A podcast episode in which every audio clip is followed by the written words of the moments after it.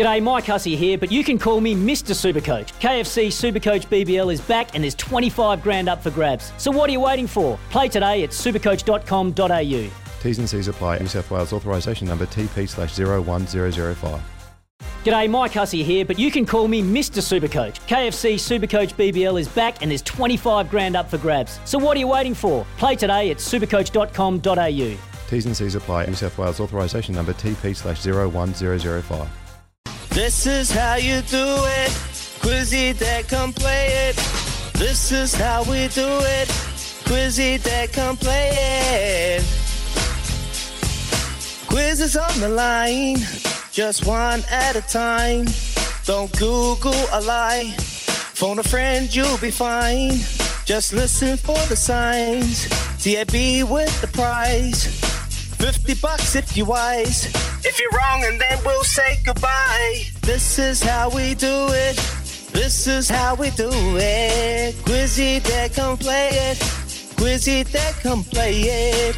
0800 150 811. Now give us a call. Yes, give us a call, and well, you have called. We got Mark from Tauranga. Morning, Marky. Morning, boys. How are you? The rig. Good, thanks, Mark. How are you, the rig? Not too bad. Not too bad. I forgot the pack one though, though, so uh, a little bit lighter in the pocket than I should be. Oh, it's okay, mate. Maybe maybe, maybe you're the way the reason why it won. Hey, you might be a bit like me. You like you good at stopping horses, eh? Oh, I never have been until you said that, but well, geez, that's, that's hurtful. no, I'm joking, mate. Love it, love it. Anyway, good luck, Marky. Here we go. The Silver Ferns have bet the Australians in the first game of the Constellation Cup. Who won the 2021 Constellation Cup? New Zealand, Silver Ferns. Silver Ferns is correct. Question number two.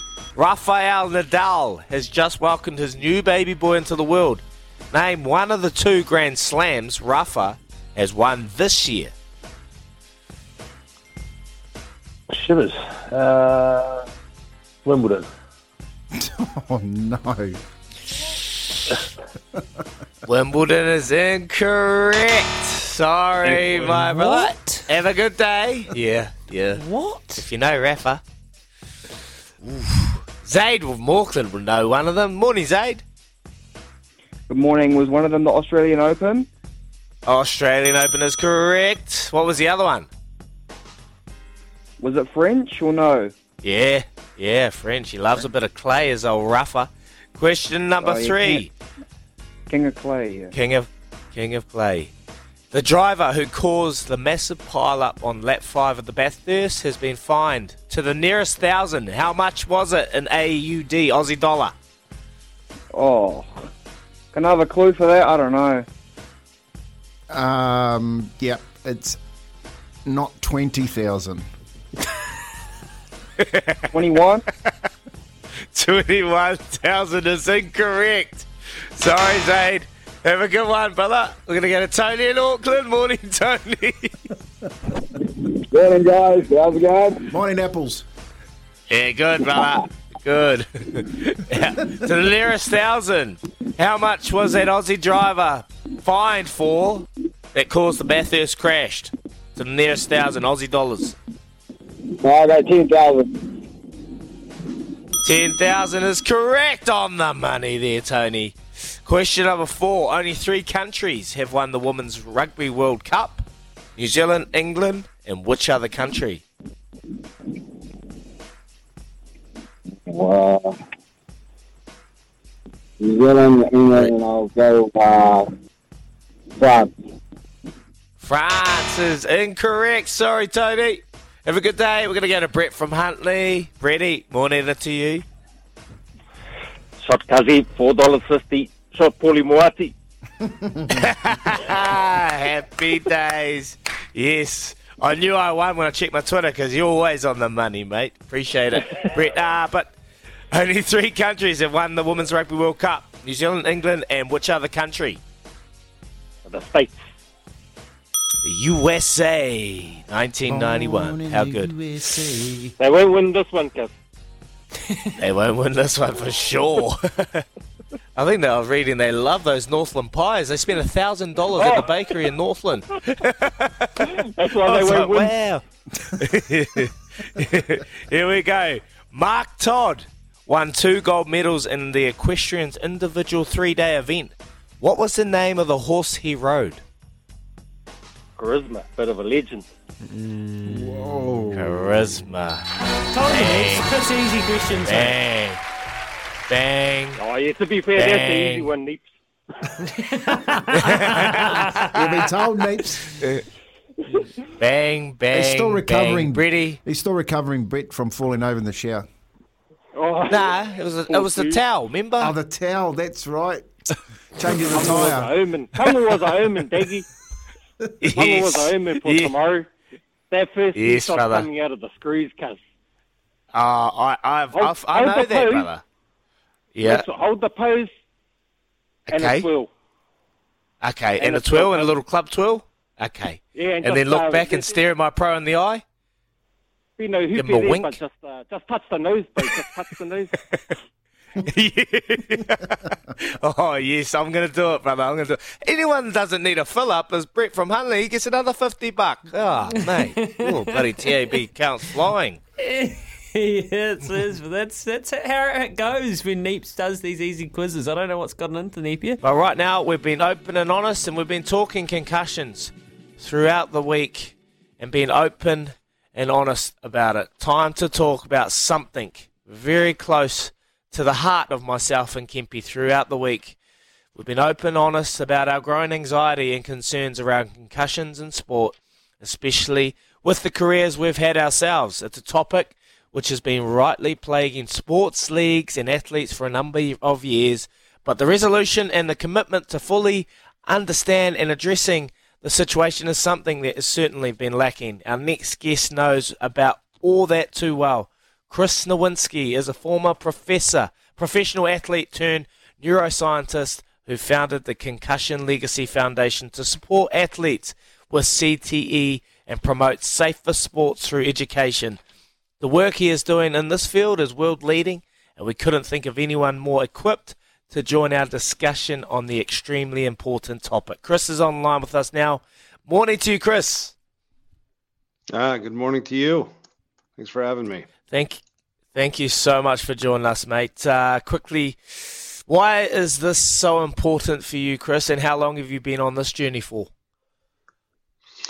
Uh, so I've been doing this uh, almost 20 years now. After a series of concussions when I was wrestling with WWE, uh, ended my career, and uh, I learned very quickly that the, my problem was that I had been getting concussions my whole career playing football at Harvard University, and and hadn't told anyone because I didn't think we were supposed to, just like you guys probably did.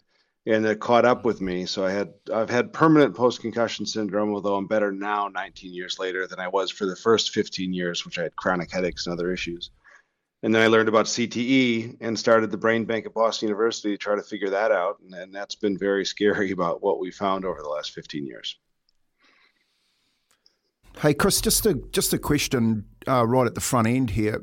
Even today, are the players actually aware, or the athletes aware of this major problem with CTE that's happening? No, not. I mean, not at all. Not even. Not even over here. I talked to some, uh, you know, NFL players who are known for being very smart, long careers, and they they literally still don't know that it's not really a concussion disease, and and you know, and that's part of the conversation we'd have worldwide is that you know concussions are discrete events we've each had somewhere between you know five and fifty and uh, but we don't see a correlation with how many concussions you had and whether or not you get CTE. CTE is really caused by the 10,000 hits to the head or 20,000 or whatever our number is. All those hits create uh, subconcussive or silent brain damage, stuff you don't feel uh, that triggers a degenerative process that we find in a really su- surprisingly high portion of athletes, especially those who played a really long time. So you just touched on on the findings that you, you were able to figure out on this 15 years. Can you talk to us about the, the details and, and share some information that you've found over the last 10, 15 years? Yeah, I'm happy to. So, so we've been we've studied about 1,300 athletes' brains after they've died, It's all led by Dr. Anne McKee at Boston University. I, I came to her 15 years ago and said, if I can get you brains to study, will you cure this for me before it takes me or my buddies down? And what we've learned is that uh, essentially, while you're playing, you get small lesions, or you can get small lesions, uh, usually behind your forehead, in the frontal lobe, and also in deep parts of the brainstem. That uh, essentially a, a, protein that holds together parts of your cell can start to fall fall apart, and your cells start to crumble, and they keep falling apart after you retire. And so the disease sort of has four stages where at the beginning you see these sort of very tiny small lesions in specific areas of the brain that are vulnerable to trauma. And then by when you get to stage four, it's eaten away so much of your brain that you're basically in a nursing home with dementia. And then it's a it's a can be a scary journey in between with mental health problems, cognitive issues, uh, and and abnormal behaviors. Um, and what we found, we've studied mostly American football because that's the most popular sport here, and um, we found that your odds of developing CTE probably double maybe every three or four years. And, and once you get to more than 10 years, you know, we see, we've seen it in the majority of people we've studied. Um, we, we get a bias sample, so you can't really get a prevalence rate. We still can't diagnose it in living people. We still can't figure out how to treat it but we're, we're starting to realize, you know, we've, we've proven beyond any doubt, even though New Zealand rugby will try to tell you something different, we've proven beyond any doubt that it is caused by repetitive hits to the head, repetitive traumatic brain injuries. That's understood. That's known here in the U.S. very clearly. Uh, and now we need to do a lot to both prevent it and then fix all of us who've been hitting the head too much. Hey, Chris, if you've got the numbers, you know, you're talking about the, the, the amount of hits, the 10 to 20k hits to the head, and the 1,300 athletes that have been able to uh, give up their brains after death so you can study on it. Is there a, a methodology or a, a current way of of taking a baseline, given the information that you've had with the current athletes, to see where their where their brain is healthy, and if you're talking that two to three years, um, if you can go back, go over that time and recheck it to, to see what the damage has been done? You know, I, I would, most of us would say today that it's not worth your trouble to go in every year, every few years to get evaluated, uh, to, you know, to try to track progression because really, like you can't see it on an MRI until late when you've started to lose volume and your brain's shrinking and, and, and certain things become clear. But like at my age of 44, it probably wouldn't tell us a whole lot. So it'd be a waste of time and effort. That being said, getting evaluated for mental health disorders and getting help, like that is really important because basically what we find out is that you know, uh, and you'll you'll probably see it in your community. Just some guys start to go down this path where they start to have anxiety or depression or cognitive issues, trouble at work, trouble with their family, whatever it is, and it can spiral into an early death. And I've seen it take down. I mean, it, it just took down one of my college roommates uh, who died at 45. Like it, it can it you get into these sort of mental health spirals, addiction issues, all those things. So we need to be vigilant helping people. And then we need to figure out what studies are actually worth and what tests are worth doing in the long term. So, so one of the things that we did was we actually partnered um, with the University of Auckland and uh, Sir Richard Faull in their brain bank to get more scientists working on this. And so we uh, we've started a brain bank there, really to both prove this is a problem in New Zealand because I think there's still denial there, uh, but also if we can get the top scientists all working on cures, we're going to be in a much better place. So, what I always do, just so you guys know, is I always invite my ex athletes I talk to to pledge to donate their brain uh, to our brain banks. Would you guys be interested in, in pledging to donate to Sir Richard Faull and the University of Auckland? Oh, I would, 100%. Yeah, I think it, it'll be something going forward that I'd actually consider for sure. I, I touch on it, Chris, about my own struggles. I've, I was concussed many a times back in the day, but it's that old adage, you know, you never want to show weakness, and uh, so you went back yeah. out and you rolled back out the next week and continued to take head knocks, and now I'm starting to consider. Ah, why have I forgot that? Or why am I, you know, I'm dealing with my own uh, mental health issues at the moment, anger, you know, things and, that are happening, and I'm thinking maybe it's stemming from from the situation uh, that went on earlier. But you touched on prevention, Chris. So prevention, what is it? How does it look like? Um, you know, this is sport, and particularly in NFL, one of the biggest sports in America. And I know they're fighting their own lawsuit, but the reality is the game won't stop. So how do we prevent this going forward and in all sports, really? Yeah, no, it's a great question. I mean, the number one thing we do is we need to reduce the amount of exposure you have to these hits to the head. And so, what we, we launched a campaign in September. It, it's it's very hard to do at the elite levels because this is that's entertainment and that's for money. But at the youth levels, it's really easy, and especially because we now know those hits to the head. You know, we, we have no reason to believe they're not as likely to spark CTE when you're 10 as when you're 30. So what we started a campaign called "Stop Hitting Kids in the Head," where we're trying to convince governing bodies to say, look, we should have a different version of each of these sports for kids before, let's say, 14. Right, like anything that happens before then doesn't really matter. It's important to get kids working out and exercising and learning and having fun, but they don't need to get hundreds of hits to the head each year and all the concussions that come with that. So, so that's number one. And then number two would be change what happens outside of the games. The easiest thing to do is change how you practice because nobody cares. No one wants to be running into each other in practice. If can we teach people to tackle without having them get hit in the head over and over again? And some some teams are able to do that. But I would say those are number one and number two by far. Everything else you're doing after that is much smaller. Chris, talk talk to me about denial from organisations. You know, you're talking about the people that sit on these boards and they're they're selling media rights and entertainment. Talk to, talk to us and get us um, an under, give us an understanding of this word denial. Yeah, yeah. CT denial is an interesting one. So there's a few different levels here. One, it just came out yesterday that the leader of sort of the sports industry's resistance to CTE, um, Paul McCrory from Australia, has been exposed as a serial plagiarist misrepresenting other people's science in, in journal articles. So, you know, it, I feel like things are about to topple. But he's been telling everyone CT is made up, and they've believed him. Now, part, I think a lot of them believed him even though they know better. Um, and really, they're looking at two things. One, they're worried about lawsuits from players who played and are, are hurt, or but they're even more worried about kids not playing anymore because uh, kids are, are not really the pipeline for talent; they're the pipeline for fans. Every it's very known in the sports business that you you know you got to create your next generation of fans, and kids pick the sport they're going to be lifelong fans of most often when they're in elementary school, when they're between like six and twelve, and so you want the kids playing your sport at that time because then they'll follow it the rest of their life, buy tickets, watch it on TV, and sustain your revenues.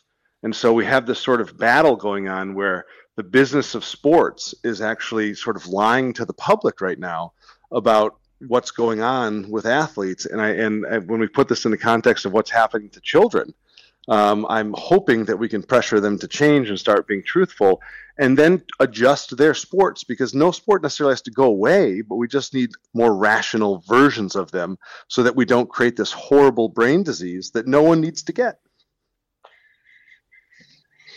I love it. I'm absolutely loving this conversation, and uh, it's it's insightful as anything. Chris, just just quickly, people that will be sitting at home or, or ex athletes that will be listening to this, what are the things we can? And we're starting to think, ah, oh, maybe I do have some problems going on with CTE or I've been concussed over time. So, what are some uh, some signs that will probably point us to to make that decision to go get the checks? And if we do have it, what do we do?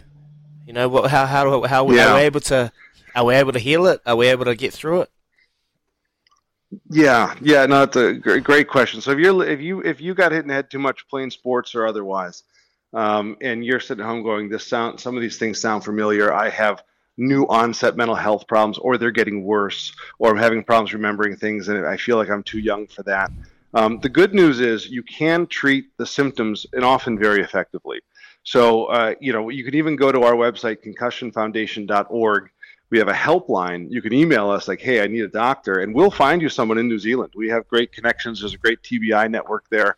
Um, so we'll get you somebody to get you better. The good news is a lot of people get very fast positive results because a lot of these things build on each other. So, for example, uh, I found out one of the reasons I was struggling so much is my sleep was so damaged from the hits I took.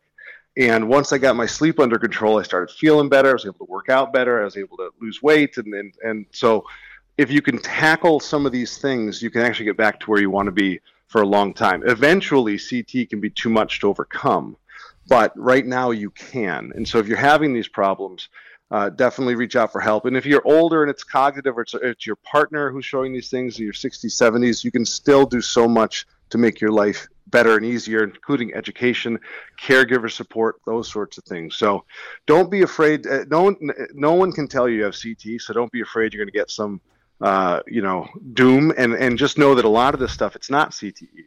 It's, and it's treatable things. So I don't, you know, somebody who probably has it, I don't sweat it too much, you know, because I'm okay right now and I know to go where to go get help if I need it. But I'd rather what I'm trying to do with my energy is you know advance the research so that we have if i do need something in 10 years like we really have a real treatment that could stop this thing uh, from from progressing in my brain Hey Chris, just one last one before we let you go. You just referenced New Zealand rugby earlier on, and it just piqued piqued my interest. Like NZR, I mean, I'm sure you're familiar with the AFL, NRL, sporting leagues and governing bodies around the world.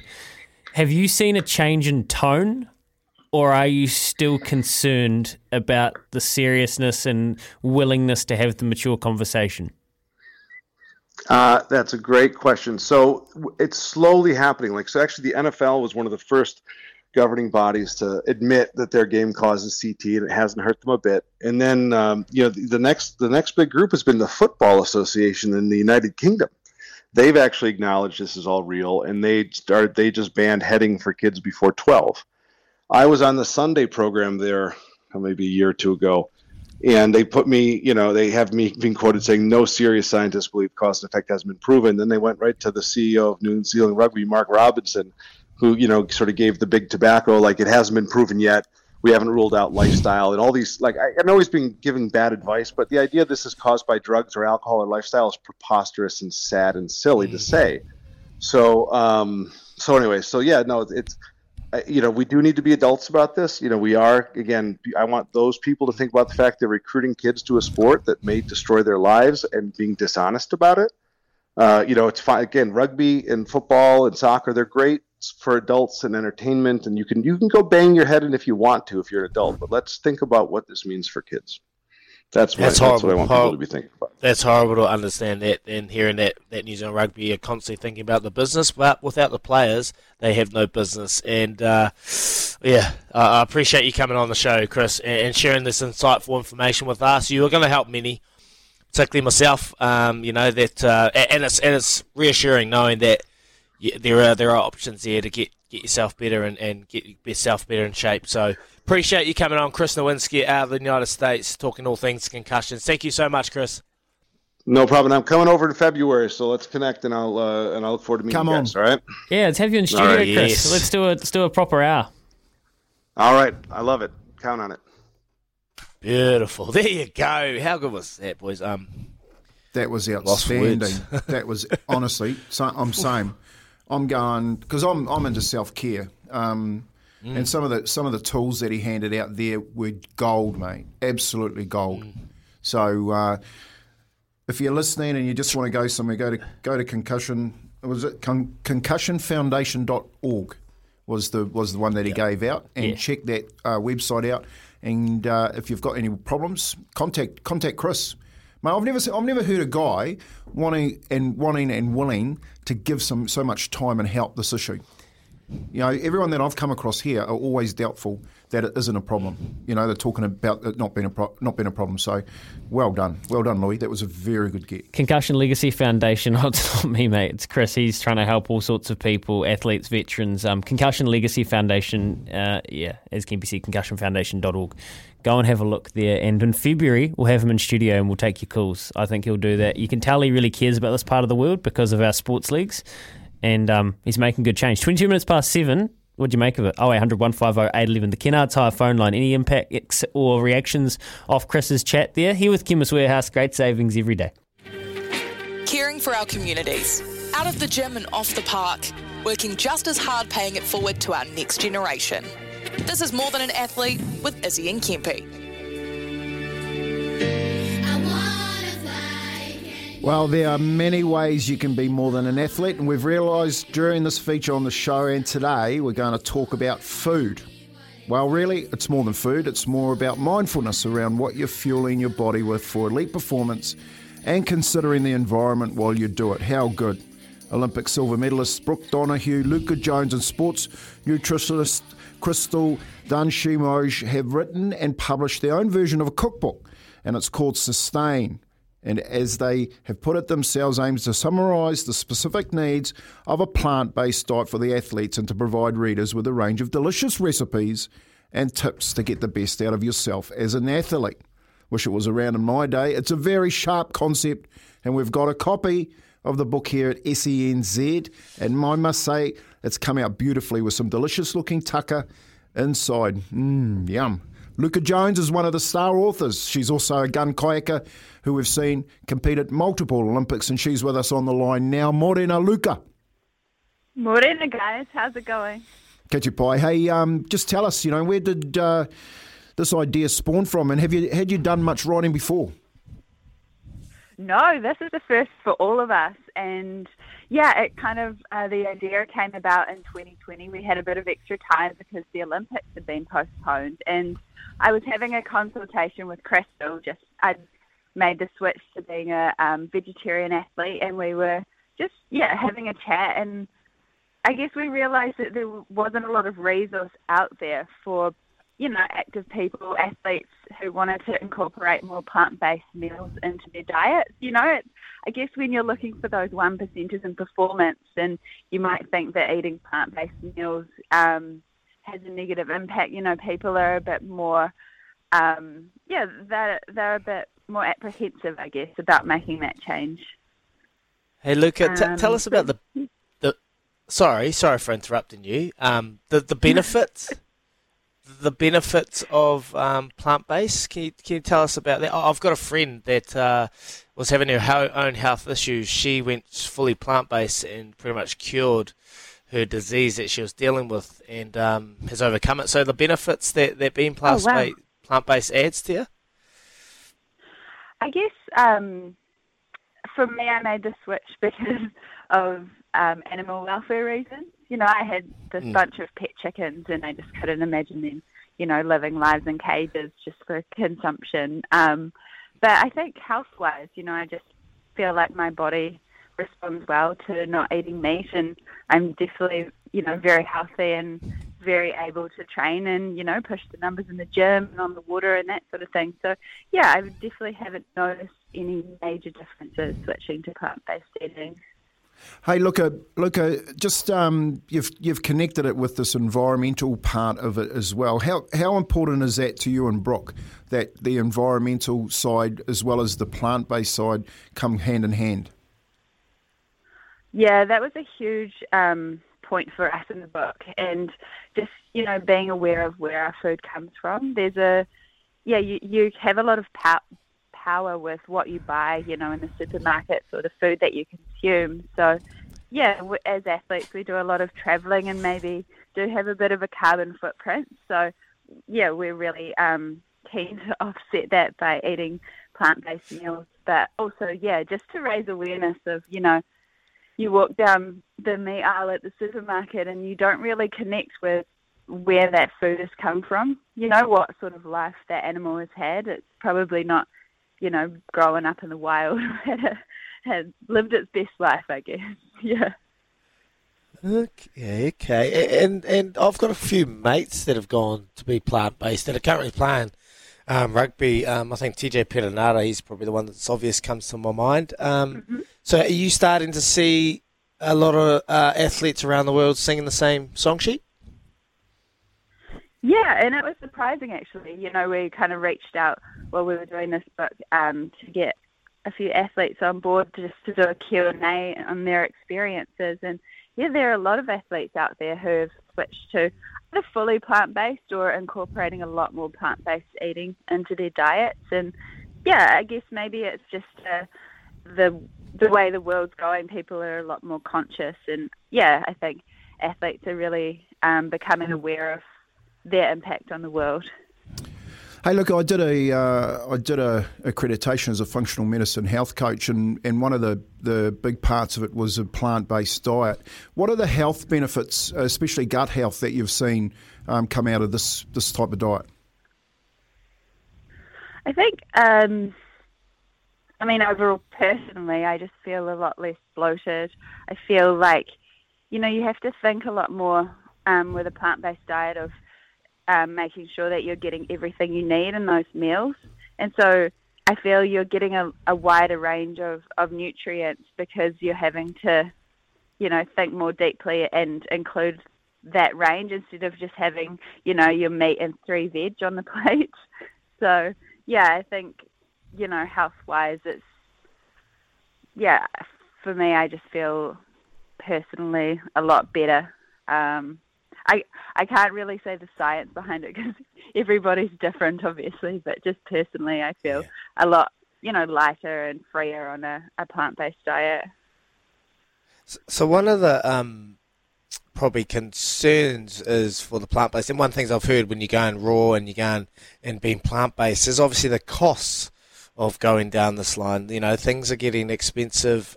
So what what will it cost if you were living this life? Is it quite expensive, or or are you doing a lot of these growing growing your own vegetables at home? Is that what kind of you you're doing? Um, yeah, I haven't really noticed that it's more expensive, but it's probably because I am a bit cheap sometimes. You know, I shop at the reduced to clear store and I go to yeah. the local fruit and veg shop, which is a lot cheaper than the supermarket. And I think buying things in season makes a big difference as well um, buying dried beans instead of um, canned beans. You know, it goes a lot further and it's a lot cheaper. So I go as far to say that, you know, unless you're um, catching your own meat um, or fish, that it's actually cheaper to be on a vegetarian diet. Um, especially, you know, if you've got a, little bit of garden out the back and you can chuck in some silver beet or some kale and lettuces and yeah, grow a little bit of your own um, it goes it goes a long way. And I also feel, yeah, quite satiated after eating, you know, a big bowl of veggies and beans and, um, yeah, rice. You know, like you feel quite full after eating that. You're definitely not kind of wanting more. Luuka, I'm just holding your book right now, and I've come across the shakshuka with beans, which just looks absolutely delicious, and it's making me extremely hungry at uh, 13 minutes past 8. But I also come across Luuka's raw snack bars. Now, mm-hmm. I guess that raises the question how many of these recipes are actually yours, and how many of them did you have to kind of invent while you were writing the book? Yeah, I guess like a lot of them are recipes that were kind of go tos for us, and then you know through it being a recipe book, we can't just copy other people's recipes. So we've kind of changed them up or added more protein, or you know, I guess yeah, judged them up to be um, more suitable for athletes and active people. Um, and I think that was the goal with the recipes. You know, I put a vegan recipe book not long ago, and it was just every recipe was kind of variations on how to eat lettuce. And yeah, you can't, as you guys know, you can't fuel on, on lettuce. So yeah, we wanted kind of proper meals, you know, that, that are going to fuel you for your active pursuits. Yeah. Yeah. Oh, that's hey, look, it's lovely to lovely to hear you talk about um, this plant based diet. My, my young fifteen year old daughter, she's a vegetarian too, so uh, we'll definitely go out and purchase that book. Hey, thanks for, for joining us this morning on SENZ. One last question before you go: Where you at? Where you at with your kayaking at the moment? What have you got planned? Um, I've just raced nationals, and next year is Olympic selection for Paris. So that's the big one, and I guess yeah, Paris is obviously the the biggest goal. So I've I've actually had a bit of a troublesome year with long COVID, so I'm building back into it, but feeling good again, and yeah, really excited about getting out racing next year. Nice. Well, we wish you all the best here at SENZ. We'll get you definitely back on when you head up to those uh, those world champs. And thanks a lot for joining us tomorrow. And one lucky winner listening to SENZ this morning is probably going to win this wonderful book with all these beautiful recipes. Louise told me he's going to go home and cook it for us, and we'll have it for breakfast this morning. thanks a lot, Luuka. yeah. Hey, thanks, guys okay, right. Okay. Well, I'll find you something. The Bliss Balls, apricot and cashew, peanut butter date, uh, chocolate cashew. There is some delicious stuff in here. Let's give it away. Let's give it away. What's your favourite vegetarian meal? Double eight, double three. We've got a copy of Sustained by Brooke Donoghue.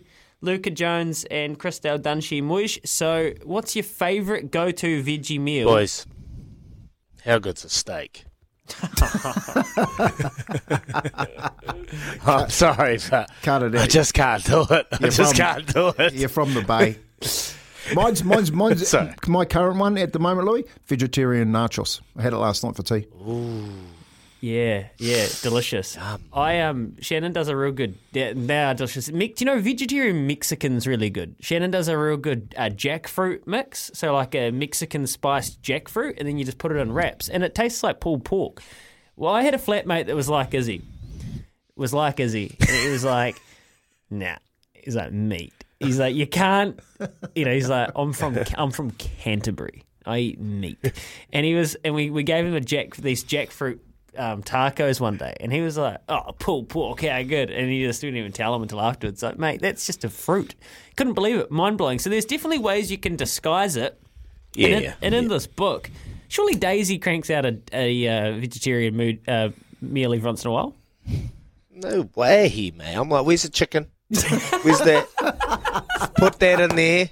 Put that steak in there, mate. Honestly, uh, nah, no You're chance. spoiled, here. mate. You're spoiled with Daisy. Not even going to lie about it as well. I appreciate that. Um, sustain plant-based foods for active people. Double eight double three. We've got a book for you. All you got to do is text us your favourite veggie meal, and Joe will cook it.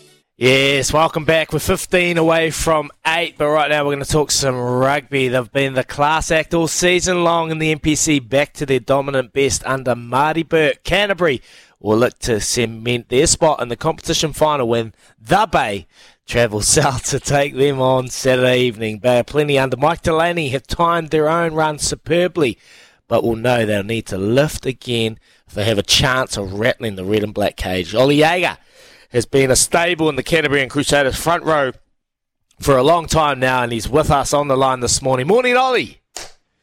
Morning, how are you? Oh, good now, my friend. Uh, how are you doing? How's how's the week been? How'd you just pull up after Northland? Yeah, oh, it's been a pretty good week so far. Uh, I think most of the boys pulled up pretty sore after the Northland game. Pretty physical battle that one, but uh, nah, all the boys looking pretty good this week.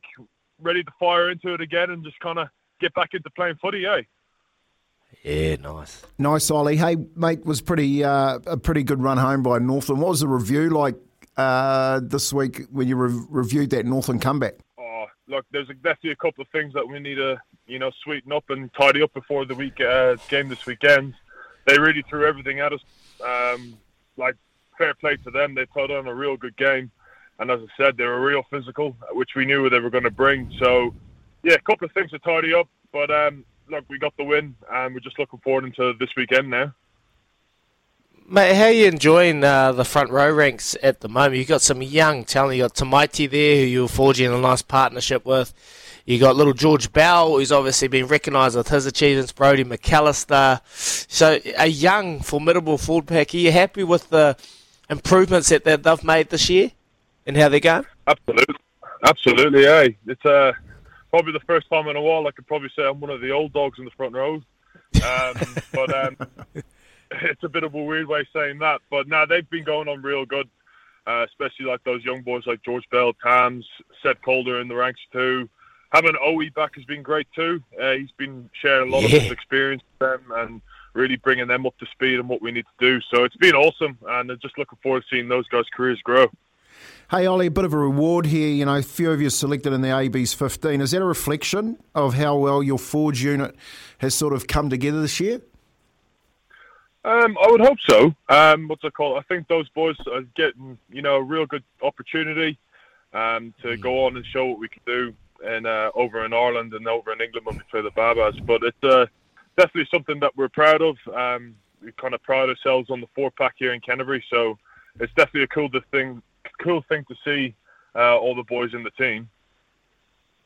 And how about you, Ollie? You made the, the shift a while back. You've made New Zealand your home now, and now you're being recognised as selection in the All Blacks 15 to travel up to the UK and, and play some games, mate. But for you, are you still pinching yourself? How's this week been?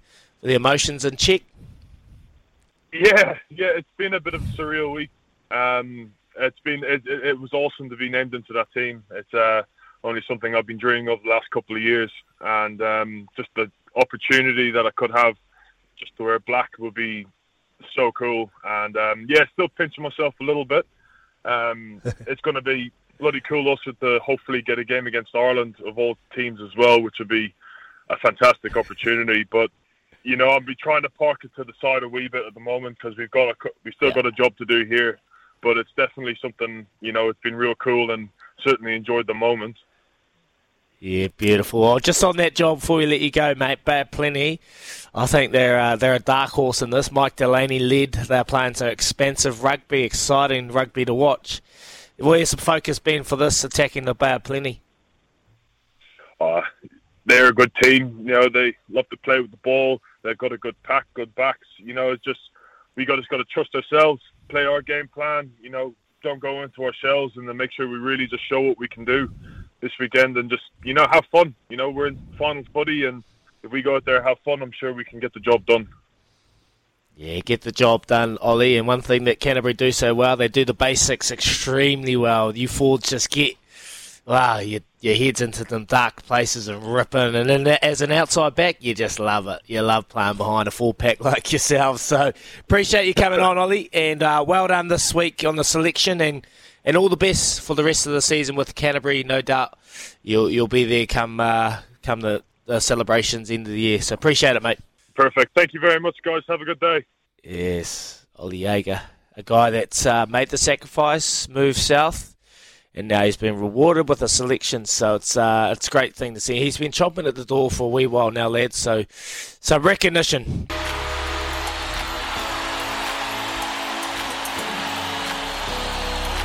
The back fence with Tony Kemp. Imagine us sitting at home and your phone rings. The person on the end of the line explains to you that your prized possessions have been stolen by some thugs who think they have the right to take whatever they want, whenever they want. As New Zealand gets hit by wave after wave of smash and grab crimes, our beloved Mad Butcher has had to endure the latest bout of inexcusable behaviour. He has generously donated memories, memories that can never ever be replaced. Why is this happening in our country?